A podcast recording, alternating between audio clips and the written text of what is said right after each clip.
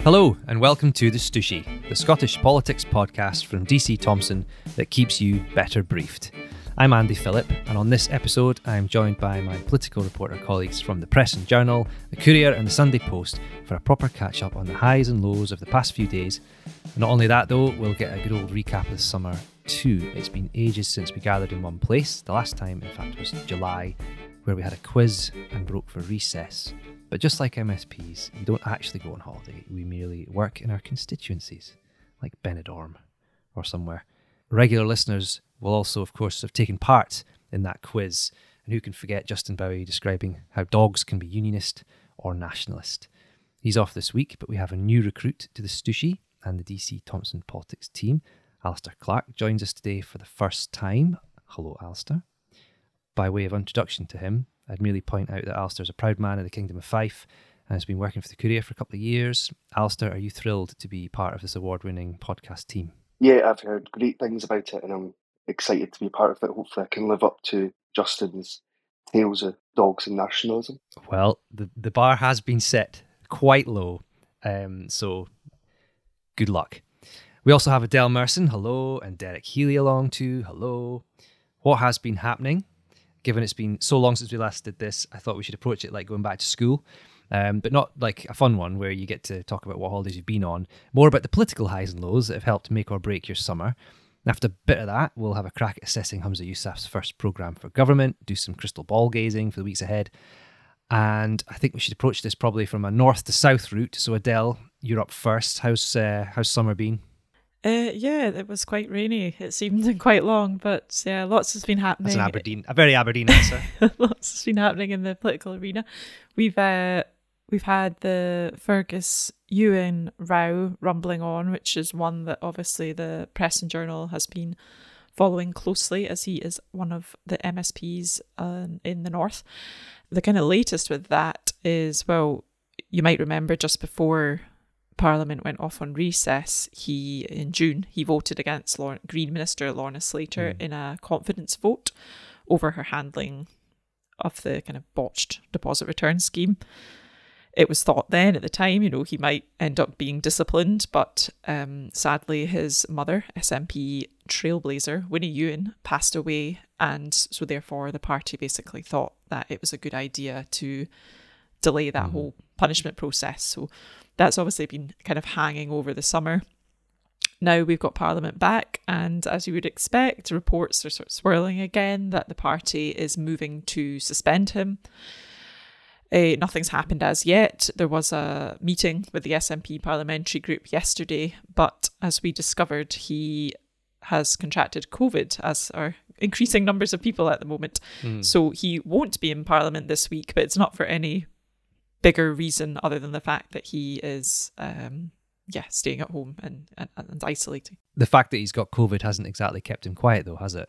No, we spoke with him this week and he was very outspoken about the short-term lets licensing scheme, which is basically the kind of latest policy to prove quite controversial for the Scottish Government. The idea behind it is it will ensure sort of short-term let properties are regulated in the same way as other types of accommodation, you know, like hotels and caravans, because we've seen in some cities, I mean, anyone that's been to Edinburgh will see they've got a huge amount of Airbnb properties, and to an extent, some parts of P&J Patch, like the Highlands and Skye, have also just got a huge number of these, I guess, pretty unregulated in some ways, properties. And the idea behind this scheme is that you're bringing them all up to the same standard. However, it's proven very controversial, as we've seen in recent weeks, with certain statements from some people in that industry who are very dead against it. And we also saw from Fergus Ewan that he thinks many of his constituents in the Highlands will be disadvantaged by this scheme. And as he sees it, really, he's standing up for them, and he says that he will be voting on his conscience. There's a Tory-led debate coming up on the scheme, and he says he'll be sort of voting for his constituents and his conscience on that. So it might add further pressure to Humza Yousaf over his Fergus Ewing problem. What is he going to do with him?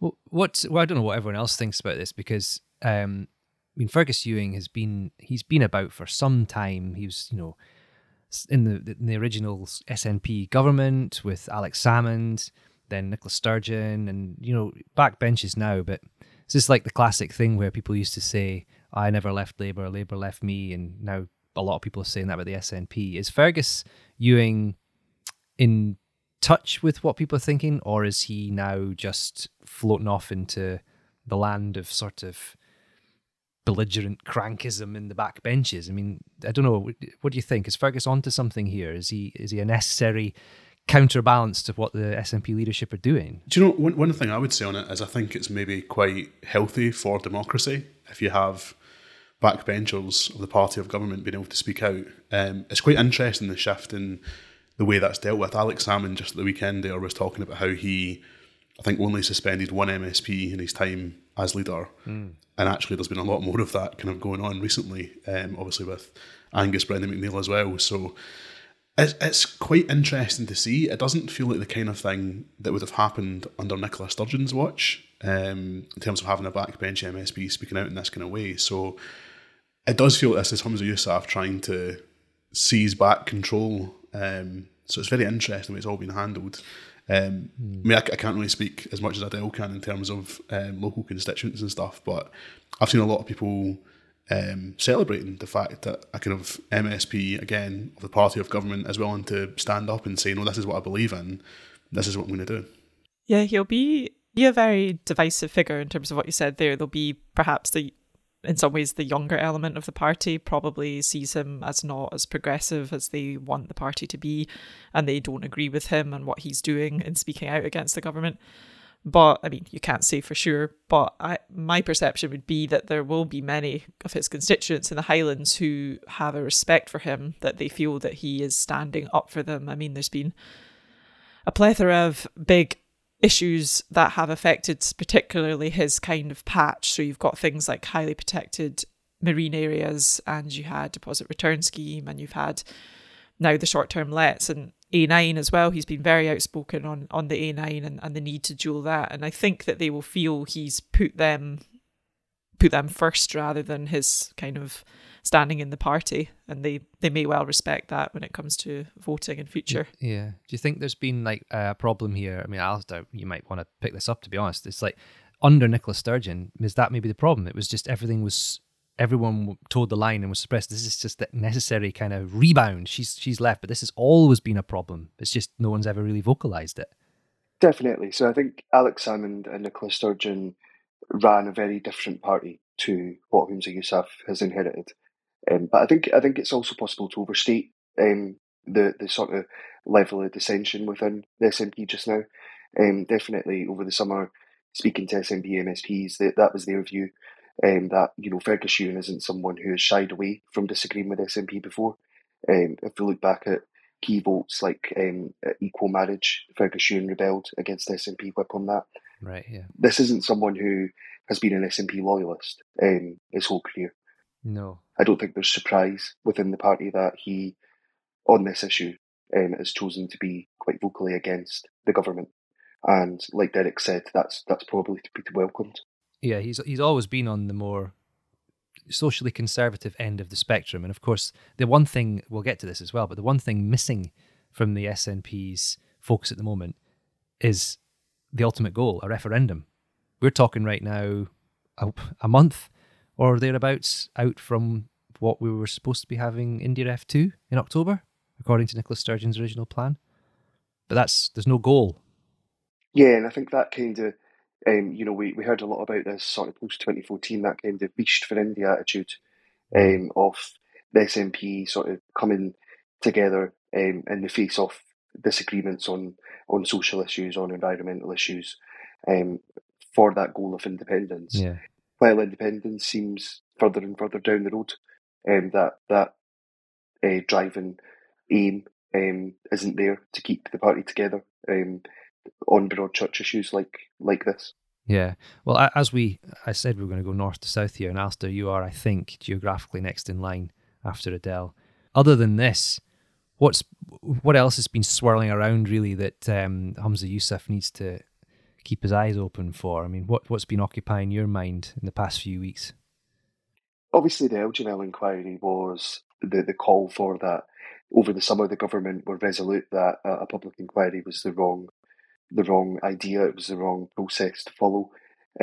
We spoke to Humza Yousaf, I think between us, 5 or 6 times, and each time he was really quite clear that wasn't the process they were going to follow. Just on Eljamel, I think, just by way of a quick recap, obviously we're talking about Sam Eljamel, who's a disgraced doctor, a surgeon in NHS Tayside, operated on dozens and dozens of people who now say that they've been left harmed by his actions.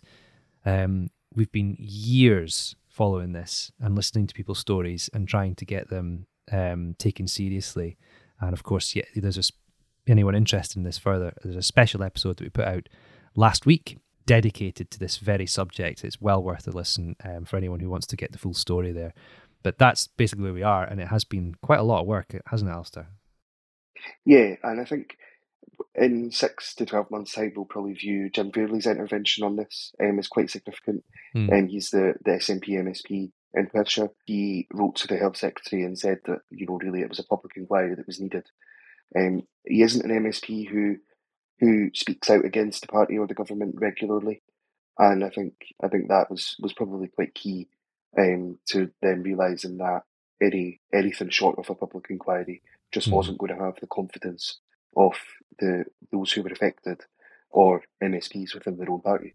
Yeah, I mean, don't want to second guess too many things, but I know that you are currently working on more on the whole Eljamel story. Is there anything more you can sort of say about that at the moment?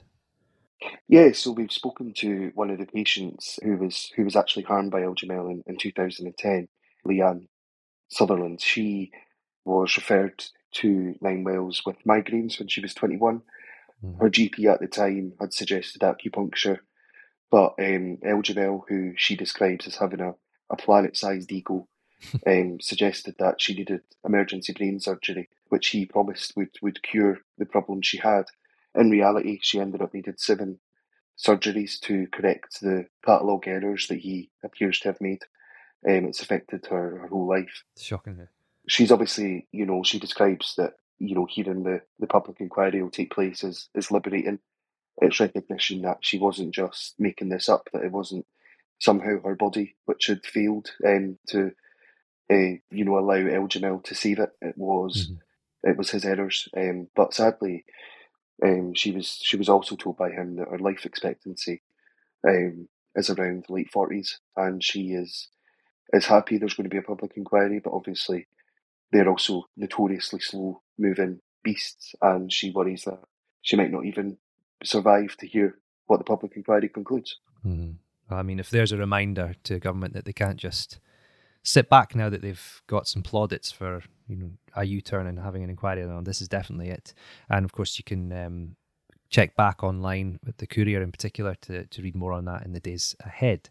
If we stick with a kind of health theme here, Derek, I know that you have been on this podcast plenty of times in the past talking about the other health emergency that's rampaged across Scotland for so long, drug addiction, substance misuse. We often talk about the figures. Glasgow has a terrible record. Dundee's got a terrible record. There's pockets of communities across Scotland with bad records. But you looked previously at a really fascinating episode we did where we looked at what other countries are doing, in particular Baltimore in the States, and what they're doing to try and tackle the drugs menace in their country. Bring us up to date with any kind of updates here, because I know you follow this one closely. Yeah, so what's been talked about for a long time is whether having safer consumption rooms is something that could help in reducing drug deaths in Scotland. These are basically facilities where there are clean needles in hand, there are also health professionals there, so that if someone is taking drugs and they have an overdose, there is someone standing by with naloxone or just life-saving interventions, basically. It's not the kind of thing that's going to save every single person that is dying of drug deaths, but it's the kind of thing that health campaigners and drug charities say will help. You mentioned Baltimore. That is something that was pushed through there, despite it being illegal, basically, to do it. They decided to push on, and basically challenge the US government to do anything about it. And that was being talked about here as a kind of solution to what could happen. So one of the really big pieces of news in Scotland over the last few days, or since Parliament's come back, has been that there's going to be drug consumption room trials going ahead in Scotland. Mm-hmm. And a huge part of that getting over the line was the Lord Advocate saying that, in her view, there is no public interest in prosecuting users in these facilities. And that is pretty huge news, I think, given the scale of the drug deaths in Scotland. We saw last year there was a reduction, but in the first 6 months of this year, new figures just came out this week, which show, I think it's a 7% rise mm-hmm. across Scotland. So it's obviously very, very timely for this to come out as well. As I say, I mean, I don't know this is necessarily going to be the answer to everything. And, you know, I'm not obviously like a public health expert or anything, so I can't talk about the effect it's going to have. But I do know as a journalist that every single person I speak to who is involved in dealing with drug deaths says this is part of the answer. This is an important step forward. Mm-hmm. So yeah, it feels like really big news. There's of course noises in the background though about if you don't have the safety net there for everything that and the health emergency part, the treatment, the beds, the addiction services, the support, then opening the door to drug consumption rooms just means even more problems. Do you think that there's signs politically that the SNP understand that? They're going to put the money into the rehabilitation part as well? Well, I think this is one of the big problems, because at the same time this is going on, there is a huge shortage of rehabilitation beds available. Yeah. And you can sort of track a reduction of spaces being available to drug deaths going up. So it seems like a really key part of the puzzle. So again, this is not going to solve it all in one go, and there is other really worrying stuff going on. Alistair wrote a really interesting story about this, so he might be better to kind of talk about some of the details, but there was a reduction in drug deaths in Dundee last year, but there are reports of increases in crack cocaine use. Mm-hmm. So the concern is that there is a switch in the kind of drugs being used, and you might see that later on down the line. That might have been the reason why there was a reduction in the first place there. Street benzos were a huge part of drug deaths and drug use and stuff in Dundee, so there appears to be a change there. Mm-hmm. The worry is that, I'm going to take Dundee as a specific example because it's obviously had that really bad historic problems with drug deaths. Systems have been really slow to change, and that has been a major, major problem in the past. So there has to be all sorts of things going on alongside this. So you have to have rehabilitation places. You have to have services that can be quick and adapt to changes in what people are taking.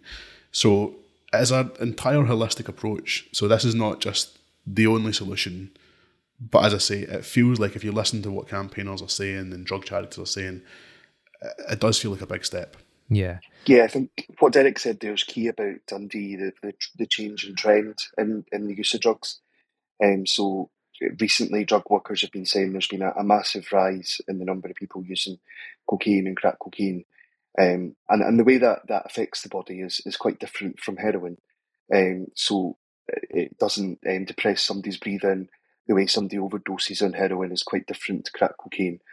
And the impact it has on someone is very different, and it requires a different solution, a different approach from addiction services. And Michael Mara, MSP, who is in Dundee, makes the point that addiction services have been quite slow at responding to these change in drug habits. It's taken us decades to respond to the opiate crisis. Mm-hmm. How long will it take us to respond to change in drug trends in terms of things moving towards crack cocaine? I think people are quite concerned about how we do that. I mean, Dundee's a good example because it's one that it was the worst in the country, wasn't it? And then Scotland was the worst in Europe.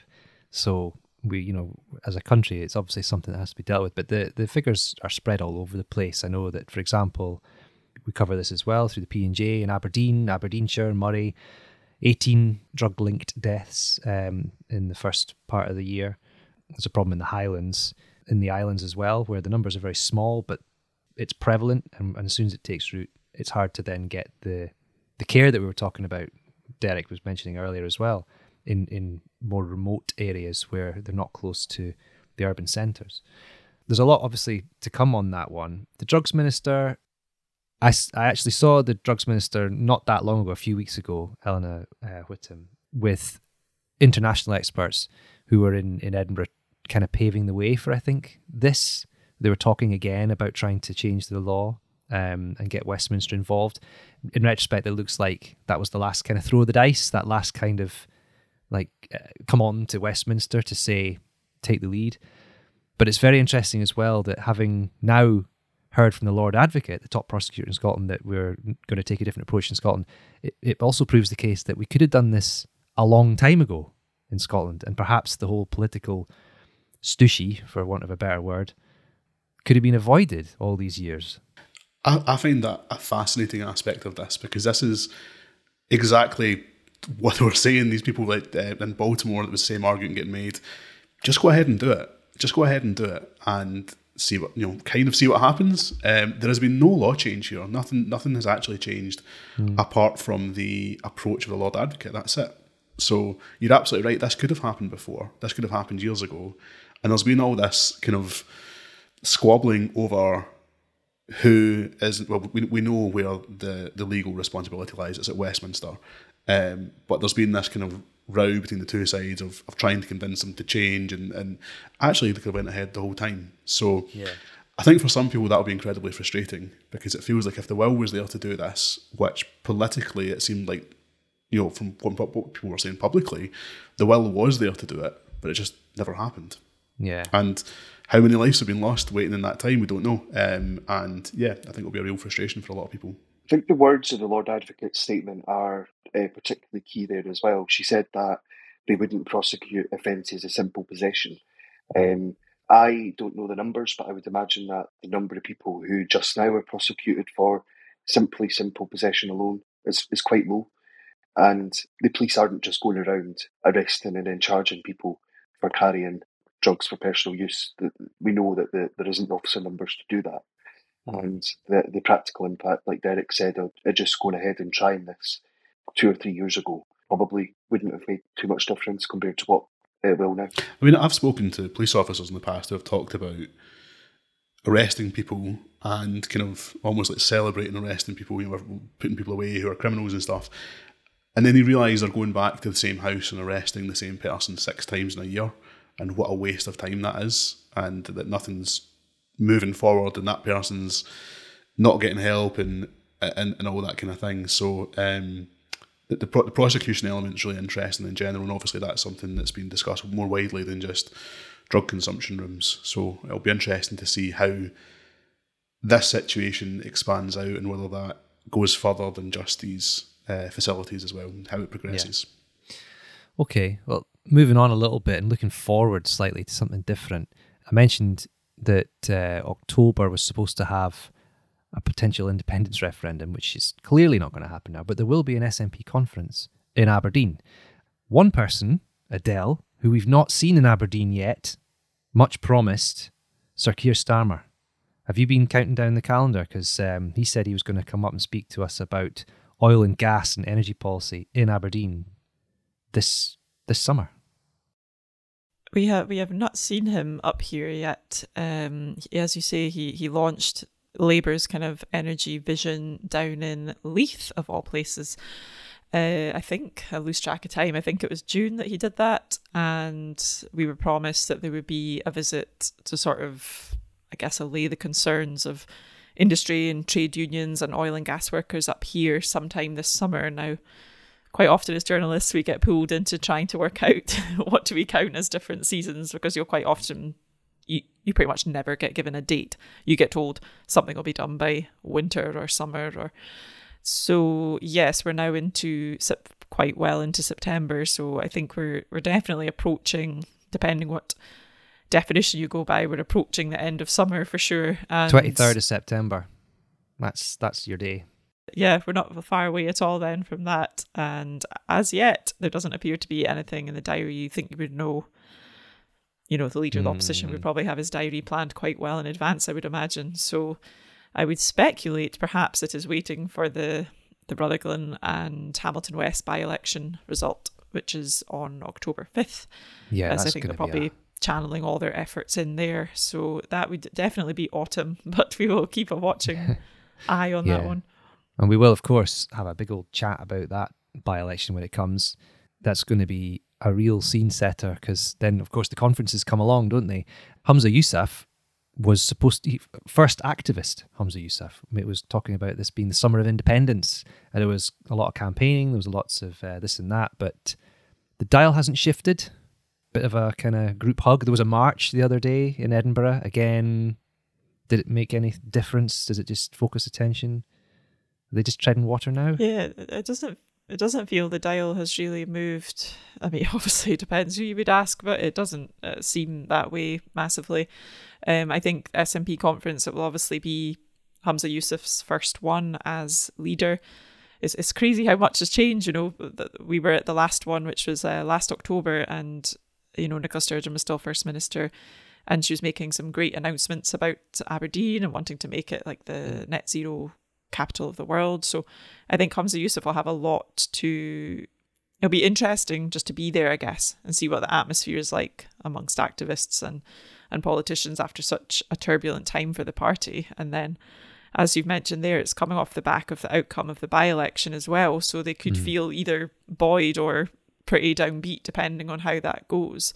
So I think he will have to use the conference in a big way to set out what his independence vision is, because right now it maybe feels it's getting a bit lost in all the other sort of things that are affecting him at the moment. The Rutherglen by-election kind of shows how difficult this independent strategy of using the next general election as a sort of de facto referendum is going to be. Yeah. It obviously isn't something we followed too closely for the Courier, but it seems that the candidate there has spoke about everything except independence. She's spoken a lot about the universal credit, the two-child limit on claiming benefits for that. And it just shows that elections are always going to be about much more than a sort of single line in a manifesto about independence. And whatever the result is there, I think it's going to show just how difficult using the next election as a de facto referendum is going to be. I think that's a really interesting point, because if you look at, I mean, you're talking there about the march and different things that have been going on. I don't know how much the wider public are paying attention right now. Like, how much interest was there in that? It kind of felt a bit of a waste of time in terms of trying to convince the wider public to change their mind. You're talking about moving the dial. I don't think there's been anything recently that's really moved the dial or been successful in that. So actually, probably in terms of the by-election, that's probably a very smart strategy, because it doesn't seem like independence is going to be necessarily the issue that wins that election. And that must be a bit of a scary thought, moving into having that kind of strategy for the next general election, which is not that far away. Yeah, they're going to have to switch focus fast. I think something else that was interesting that came to mind there in relation to that is Stephen Flynn, the SNP leader at Westminster. He reshuffled his front bench, and I think the focus of that was, you know, to focus in on cost of living over independence. And there was quite a bit made of that, of his sort of him wanting to position their campaign a little bit differently, perhaps, to Humza Yousaf, and almost moving away a little bit from independence. So, yeah, it's interesting. There's these sort of different visions of how to get there. And if you take a slightly different view, maybe, that the whole summer of independence and all the marches and things like that, it's got nothing to do with trying to convince anybody else, but everything to do with just trying to keep that base number as high as possible, because for as many times as you hear someone saying, well, yeah, like me just there, the dial's not shifting or whatever, ultimately, if you went into another referendum, whenever it happens, with, you know, nearly half of the country prepared to vote yes, you'd take it, wouldn't you? I mean, that's an amazing start to a proper campaign. You don't want to be slipping back much further, but really, 45% there or thereabouts still, it's not bad. I think that's a very fair point, but I'd be interested to know how much of an effect any of the kind of marches and stuff have had on that. Like, are they just people who are already convinced that this is the right way forward? I haven't seen much off the back of it. I mean, and again, going into an election where you're putting this forward as a strategy, it does feel like you'd hope that carries a little bit more momentum. But then maybe, you know, if there's a good by-election result, you have a good conference, maybe that's the thing that will carry the momentum and it'll move them forward. Yeah, so it's Interesting. There's not going to be a good election result. The sort of Yes membership, the Yes activist space has been quite critical of the SNP for not more enthusiastically supporting marches and things like that. So it does definitely feel like the party know that that isn't the way that they'll win the next referendum or whatever they use to do to campaign for independence. And I think, you know, almost it was newsworthy because Humza Yousaf was attending this march. Mm-hmm. But, you know, because they've not attended so many of the other ones that have taken place. Yeah. Okay, well, I mean, there's a lot of crystal ball gazing to be done, and there's a lot of important moments coming up in the political calendar. We will, of course, be at all of them, and we'll do a special from the SNP conference as well. But that's it for this week's Stooshie. Thanks to Adele Merson, Derek Healy, Alistair Clark, producer Marvin McIntyre, and of course to you for listening. We'll be back next week, but until then, pick up a paper or log on to The Courier, the Press and Journal, Sunday Post and all of our news brands so that you can be better briefed.